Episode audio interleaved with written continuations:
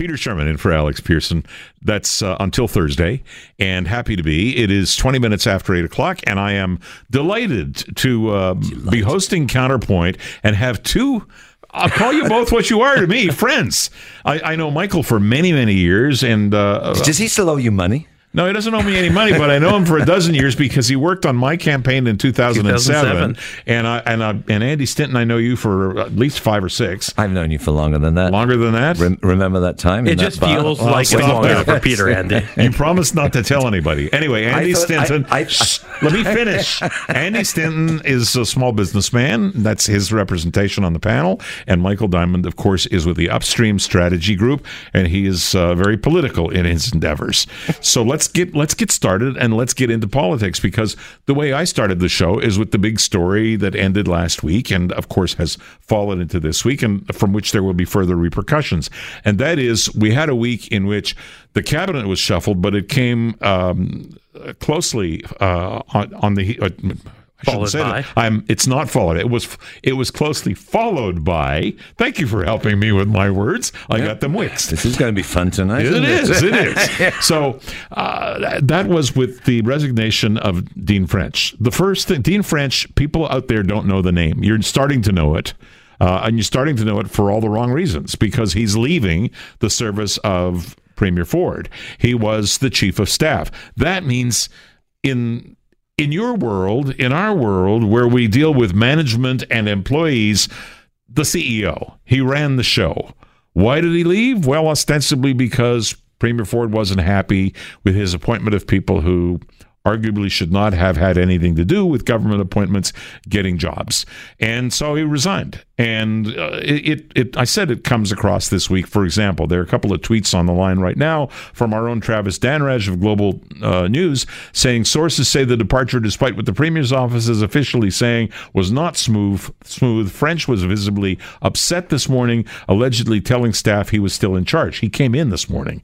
And then uh, Laryssa Waler, who is uh, a senior in communication, I think she's director, Director of of communications. communications for the office, said categorically untrue. He came by to thank staff and to wrap up. So, you know, take it from whence it comes. One is speaking for the Premier's office, one is speaking for media, and uh, they're both people of good repute. What's the story here? We've got Dean French going, we've got uh, temporarily somebody occupying the chief of staff position, but we haven't got any announcement about permanency. How badly has the last week hurt, if indeed you think it has hurt, the Premier's office, Michael Diamond? So, a, a couple things on that. Uh, earlier last week, the premier and the uh, government announced that they were looking to reset, and that's why they shuffled the cabinet. And and part of that reset was uh, we, we saw over the course of the year, uh, previous year they were sworn in on June 29th, 2018. So we're up near that one year part. Uh, was the uh, the departure of Mr. French, and I think that is ultimately a good thing for this government. I think we saw some actions and a lot of media scuttlebutt about him over the previous year, and uh, it was time for him to move on and return to his very nice life in the private sector. This is a guy who I, I do know, and I know he loves his family, and I'm sure uh, he'll enjoy spending more time with them this summer than he got to over the last year. Uh, but uh, for the premier, this is, I think, a good thing. New direction. He reset the cabinet. Now he can actually reset his office. This message has been sent to you by a load of crap. Oh, Andy Diamond, obviously Diamond. disagrees. Oh, okay, let's start at the top. I'm an outsider, but I do have friends in the media. I haven't heard, not heard one, not one person say anything good about this French fry guy. It's all been nasty, swearing. They think he's just a piece of doggy doo doo. Okay, so let's. Why don't we stay away from that, Andy? Okay, Because okay, let's- it doesn't matter. He's gone. Okay, but if that's his particular modus operandi, it would make sense that Doug Ford would eventually get rid of him because it's going to spread like a poison through his cabinet. Now let's go back to the cabinet. It wasn't a reset. He screwed up. These people were not good at the jobs. They were getting getting the Conservative Party being looked at in a very negative light by the electorate, and he's putting like Vic Fedeli, who was the Minister of Finance, is put as a major dog catcher now or something. So this is just people screwing up.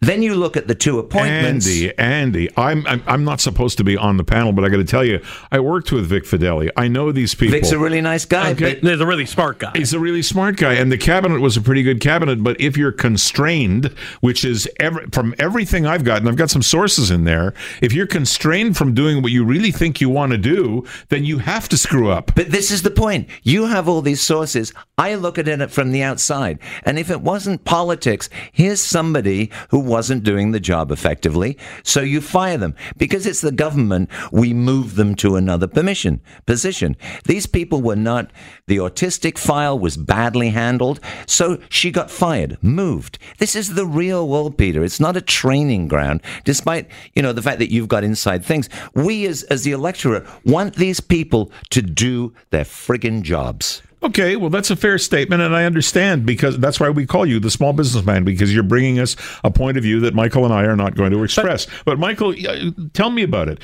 You know what I know, which is there was a cabinet, largely pretty good people, who, from my belief, could have done the job an awful lot better if they hadn't had some handcuffs on them. Is that fair? Well, I think I think like look, Vic Fedeli is a guy who uh, is is very competent and w- was doing a good job, and I think will do a good job in his new portfolio in economic development. But I think I think Peter does make a good point that there if there was interference, if the if there was a problem with interaction between cabinet and the premier's office, that had to be fixed. And with this change in personnel, that should be fixed, and the proof will be in the pudding when the House comes it back. Should be fixed, but his two appointments of the French well, they were they were you have to roll right away. back. The premier did. But hang on, all the 9 a.m. the next day, Andy. Michael, okay, but you know that's not due diligence. Those people should have been checked before he went out there That is and true, said but that's true, but that's why the premier, when the premier You're found give a out, he repealed 26 year them. old kid a new portfolio in New York, $160,000 a year with no experience. You know what? It makes me wonder whether Ford should be a leader because, in my mind, he's not. He should have looked at those and understood Well, who they were. when he the next day at 9 a.m. before before he had a chance to do anything else, he revoked the uh, the appointment of that individual. So I think think he, did show leadership on that. He didn't And show leadership. He showed lack of leadership by even announcing them. Come on. You can't go out and say, here's the people I've appointed because I believe in them. And then 24 hours later, you say, oops, no, I don't. I'm taking them off the table. That's Well, just stupidity. Again, I've got to say that speaking as uh, the voice of the common man, I can't argue too much with what you're saying because if that's your perception, it's your perception. Here's what I know that the complexity of running uh, a province that houses a third of the population of Canada and knowing absolutely everything about everybody, uh, you can't do it. Therefore, you put your trust in people to do the best job they can to make you shine. And I think that Doug Ford got caught having people who didn't make him shine, Michael. Yeah, I, I think that he was poorly served uh, by his staff uh, or staffer in this one case. And again, when he found out that this, these appointments were made, he revoked them, and that was the right thing to do. And I think we're going to see a different appointments process moving ahead because folks learn from their mistakes. You're an Andy, I've got to, You- let me let me just get in here, Andy, and ask you a question. We've got a limited time before we have to take a Yeah. break. The question is this: Do you think that this so-called reset can, in three years' time, if things are managed correctly, erase the last year and make Ontario whole again? In other words. Is is it is there enough time for them to uh, come back into the good graces of enough people to elect them again? Get rid of Ford. Yeah, I mean you've got you've got a situation. Get rid of Ford. You, the people have, you know, it's a bit like Survivor. The, the, the tribe have voted. When he starts getting booed at rallies, that's a pretty good indication. And you can come up with all these political ideologies and how the system works. But the man goes out in public and gets consistently booed. He's not popular. Get rid of him. And I think they can turn it around. By consistently, I think we mean twice, uh, but I do think uh, three years is an awful long time. I think let's not get lost in the uh, chaos of last week. Looking at the previous year, this government did some good things, winding down cap and trade, fighting the uh, carbon tax federally, uh, the amalgamation of Toronto City Council, which is going to uh, Yeah, the provide a autism better thing was really They've done a lot it? of good things, and I think you're going to see the effects of some of the changes they made on autism, for example, over the next three years. So I think the uh, prospects it's far too early to predict the next election. Okay, guys, I'm going to put it on hold for a second. I'm going to throw in my own comment. I think Ford can turn it around, and I'm a supporter of his ability to do that. I, I, I know the guy enough to tell you he's a smart guy, and he can do it. And I think he uh, he got into something where he hadn't been an MPP before, and um, he got some surprises. You have to turn things around, turn them around. Counterpoint tonight, our panel, not our guests because they're regulars, and I'm not. Andy Stinton, the small businessman, and Michael Diamond uh, with me in studio. Studio. Also from Upstream Strategy Group, we were talking about uh, the machinations of things at Queen's Park. More to unfold, I'm sure, this week. But let's switch uh, gears and, and, talk about something else. There's a father who's been accused uh, in his son's meningitis death. Uh, and what comes out here, and this is in court now, uh, is the father thought he wasn't sick enough to really worry. Um, this is, to me, kind of like the anti-vaxxers. Mm-hmm. It's it's a situation where a father and uh, and mother fed their child who was obviously sick. This is a little boy, uh, about three years old, herbal remedies and he died of meningitis. And now he's in court for not providing the necessaries of life or necessities of life, depending on how you like to say that phrase.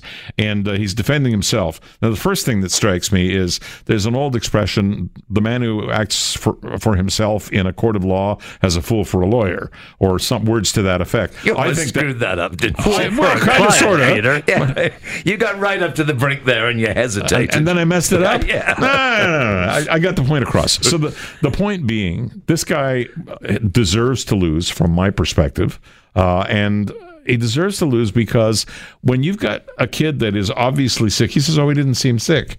Do you buy that, Michael? No, and you know, if you're not a hypochondriac before you have a child, and I don't have children, but if you don't have, if you're not a hypochondriac before you have a child, becoming a parent ought to make you one because you always take even more precaution yeah. with the person, the thing you love most in this world, which your child should be. So, so I don't buy it, uh, it, it either completely negligent or a messed up ideology because you know we've been around long enough to know that uh, uh, some twigs and berries ain't going to cure something serious. I, I I agree with you totally, except for the last bit, we know he obviously didn't know that twigs and berries don't cure something. And, and that's the sad bit.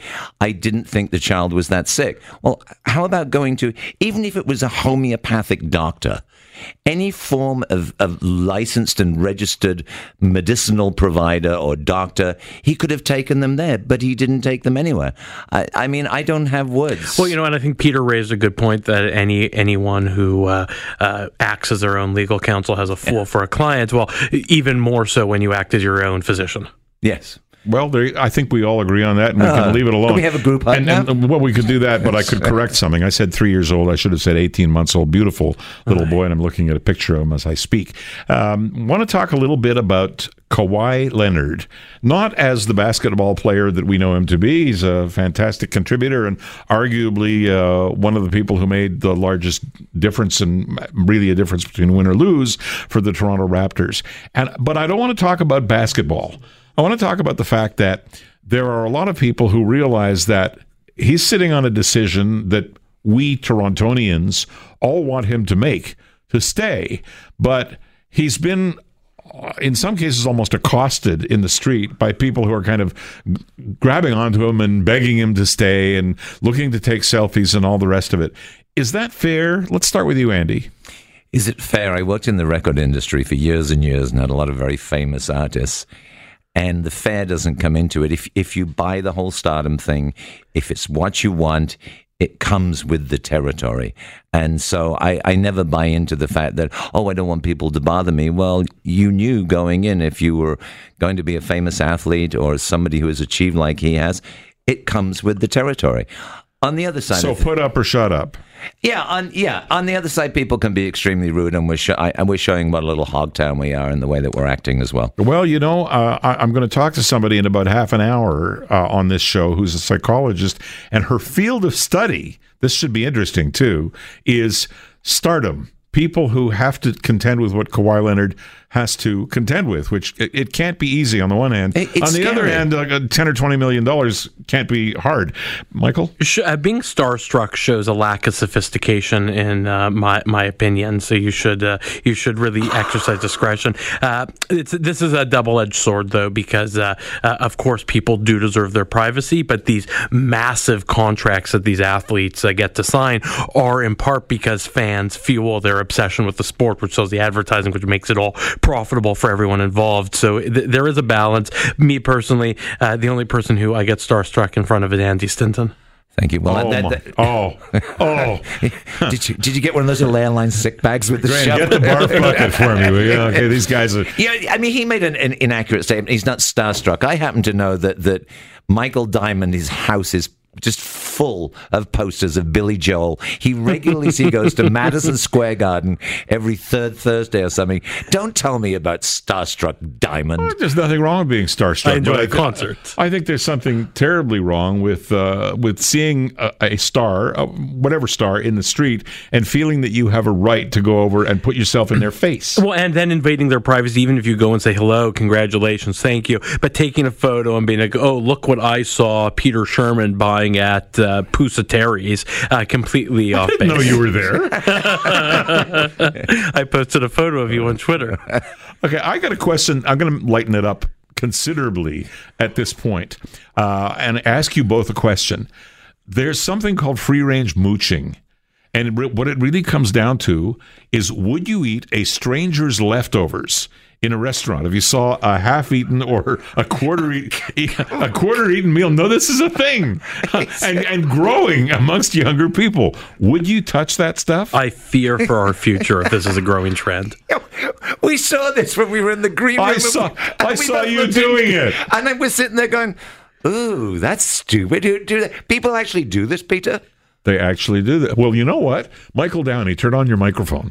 Michael, Michael's our producer, and Michael has uh, he's younger than the rest of us, and uh, That's not difficult. Was not that long ago in Hey. school. Michael, you know about this, Well, I don't do it anymore because I'm gainfully employed, Well, obviously. okay? But uh, That's it's I'm not not not obvious. suggesting you do it now, but you did it. Are you familiar with the term table scoring? No. Where you go to a bar and you finish unfinished drinks that people leave behind.